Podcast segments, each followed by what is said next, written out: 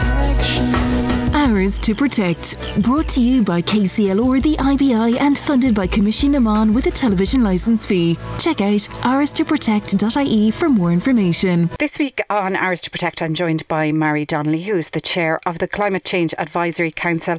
Marie, firstly, just to touch on the work of the Climate Change Advisory Council, can you tell us a little bit more about the work that you do there? Yes, indeed. So, the Climate Change Advisory Council is an independent body that advises the government on actions for climate change.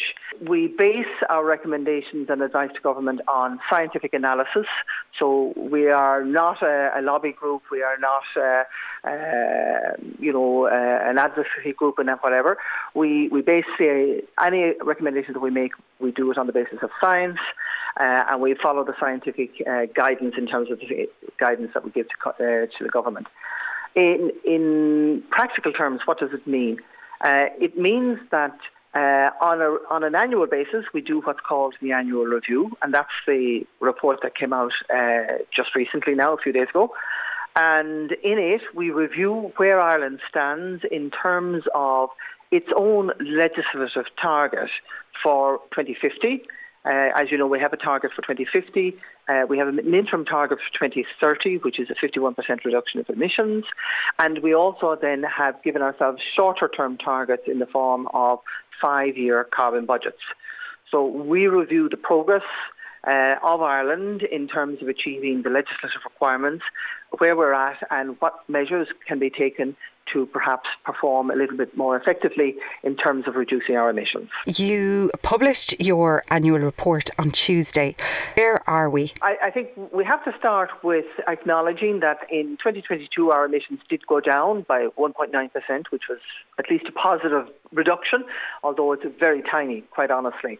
Uh, and unfortunately, on current projections, instead of achieving a 51% reduction by 2030, we're heading to about a 30% reduction.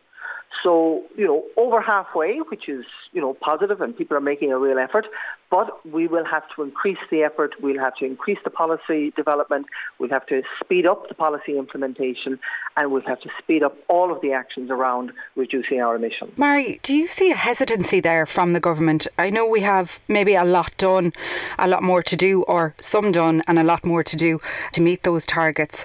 But is there a commitment, is there a push here by government to meet these targets? Uh, I, well, of course, it's in legislation, so of course the government is governed by the legislation just as the rest of us are. Um, I think it's probably fair to say that uh, what they tend to say in terms of in this space is the low hanging fruit has been taken up and built into policy. And we are now slowly moving into somewhat more challenging policy requirements where, for example, we will need additional funding, that's clear, where we will need invest- additional investment, and the rollout of that investment will have to happen much faster than has been happening up to now. And of course, planning is a, is a key element of that. But it also means that we have to look at uh, what are the new possibilities, new innovations, and adopting those, and you know, speeding up the rate of dissemination of new innovations.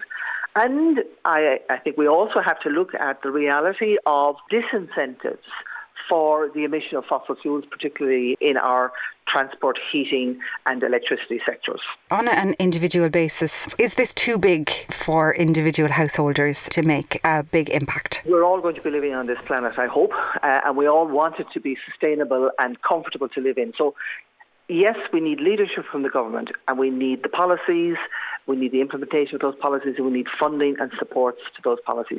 But in the end of the day, the policies, in many respects, are implemented at local level. So the actors there are certainly our local county councils, for example, because a lot of the areas would be in their uh, field of competence, but it's also ourselves to take up the opportunities. And if I can give one or two illustrations of that, we do urge the government to further invest in public transport and to make it efficient and to make it accessible to people and to make it financially viable for people to take it.